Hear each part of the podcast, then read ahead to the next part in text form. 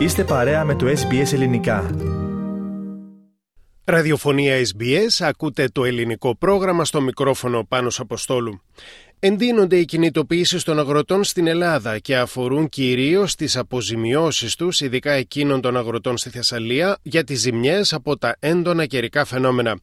Εν τω μεταξύ, οι κινητοποιήσεις των αγροτών σε πανευρωπαϊκό επίπεδο βρίσκονται ψηλά στην ατζέντα της Συνόδου Κορυφής της Ευρωπαϊκής Ένωσης, που συνεδριάζει σήμερα Πέμπτη στις Βρυξέλλες. Οι αγροτικές κινητοποιήσεις κλιμακώνονται, αυξάνοντας την πίεση προς τις ευρωπαϊκές κυβερνήσεις. Από τη Γαλλία, το Βέλγιο και την Ολλανδία μέχρι την Ισπανία, την Ιταλία και την Ελλάδα, οι αγρότες απαιτούν αλλαγή της αγροτικής πολιτικής, κινούμενοι με τα τρακτέρ τους προς το κέντρο μεγάλων πόλεων για να διεκδικήσουν τα αιτήματά τους. Πυροσβεστική παρέμβαση επιχειρεί η Ευρωπαϊκή Επιτροπή, προτείνοντας μέτρα για τον περιορισμό των εισαγωγών γεωργικών προϊόντων από την Ουκρανία και να επιτραπεί στους αγρότες να παρεκκλίνουν για έναν χρόνο από κάποιους κοινοτικούς κανόνες. Την απόφαση ανακοίνωσε ο Αντιπρόεδρος της Ευρωπαϊκής Επιτροπής, Μαργαρίτης Σχοινάς. These two new safeguard mechanisms represent a very considerable strengthening compared to the mechanism in the existing regulation. Η Ευρωπαϊκή Επιτροπή πρότεινε να παραταθούν κατά ένα χρόνο οι εξαιρέσεις σε δασμούς που αφορούν σε αγροτικά ουκρανικά προϊόντα όπως φρούτα και λαχανικά, θέτοντας ταυτόχρονα ένα είδους φρένο σε περίπτωση που παρατηρηθεί αλόγιστη εισαγωγή σε πουλερικά αυγά και ζάχαρη. Οι Βέλγοι αγρότες είναι αποφασισμένοι να δώσουν ηχηρό παρόν την ώρα που θα είναι σε εξέλιξη η σύνοδος κορυφής των ηγετών των κρατών μελών σήμερα Πέμπτη. Στην Ελλάδα, οι ζημιές από την επέλαση έντονων καιρικών φαινομένων, ειδικά στην πρωτογενή παραγωγή της Θεσσαλίας, ήταν πρωτοφανής, προκαλώντας πληθώρα προβλημάτων στην τοπική οικονομία.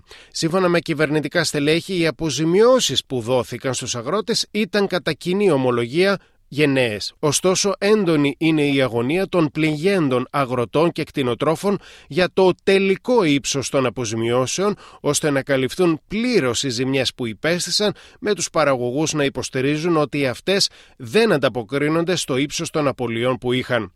Το Διοικητικό Συμβούλιο του Ελληνικού Οργανισμού Γεωργικών Ασφαλίσεων στην χθεσινή του συνεδρίαση αποφάσισε την έναρξη της πληρωμής αποζημιώσεων στους παραγωγούς για ζημίες του έτους 2023 από την 20 Φεβρουαρίου.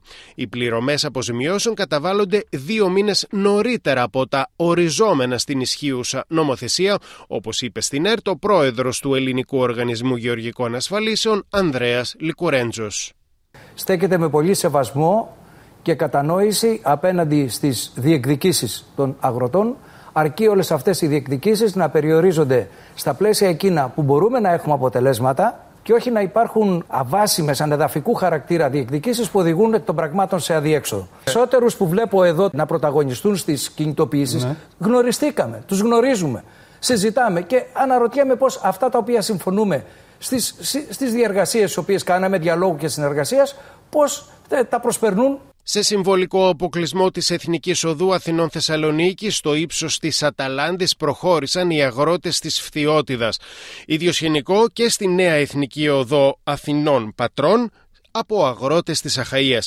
Με αγρότες στον μπλόκο της Βόνιτσας συναντήθηκε ο Έλληνας Πρωθυπουργός Κυριάκος Μητσοτάκης μετά τα εγγένεια παράδοσης του οδικού άξονα Άκτιο Αμβρακία. Ο κύριος Μητσοτάκης άκουσε τα αιτήματα των αγροτών και διαβεβαίωσε ότι η προτεραιότητα της κυβέρνησης είναι η στήριξη του πρωτογενούς τομέα. Κύριε Πρωθυπουργέ, καλώς ήρθατε. Χαίρομαι που σε βλέπω, Τώρα το πώς τα καταφέρατε και μας βγάλατε στον δρόμο, τι να πω, είναι Εγώ τέτοιο. εκτιμώ το γεγονός ότι είστε στην άκρη του δρόμου. Είμαστε, αυτό, αυτό είναι καλό είμαστε από μόνο στην άκρη του δρόμου. δεν κλείνουμε κανέναν δρόμο, δεν δημιουργούμε κανένα πρόβλημα καταρχήν. Είμαστε εδώ γιατί πραγματικά δίνουμε έναν αγώνα επιβίωσης. Ποιο είναι το σχέδιο, γιατί αν υπάρχει σχέδιο να μας το πείτε, να κάνουμε κι εμείς κουμάντο ή να γίνουμε γκαρσόνια ή να φύγουμε για τη Γερμανία. Ούτε καρσόνια θα γίνεται, ούτε για τη Γερμανία θα φύγετε. Γιατί ξέρετε πολύ καλά ότι η στήριξη του πρωτογενού τομέα είναι για εμάς και για μένα προσωπικά πρώτη πολιτική προτεραιότητα. Ξέρω τα προβλήματα. Είμαστε πάντα ανοιχτοί να δούμε τι καλύτερο μπορούμε να κάνουμε. Και σε εθνικό και σε ευρωπαϊκό επίπεδο για να μειώσουμε το κόστος παραγωγής, να μειώσουμε το κόστος ηλεκτρικής ενέργειας.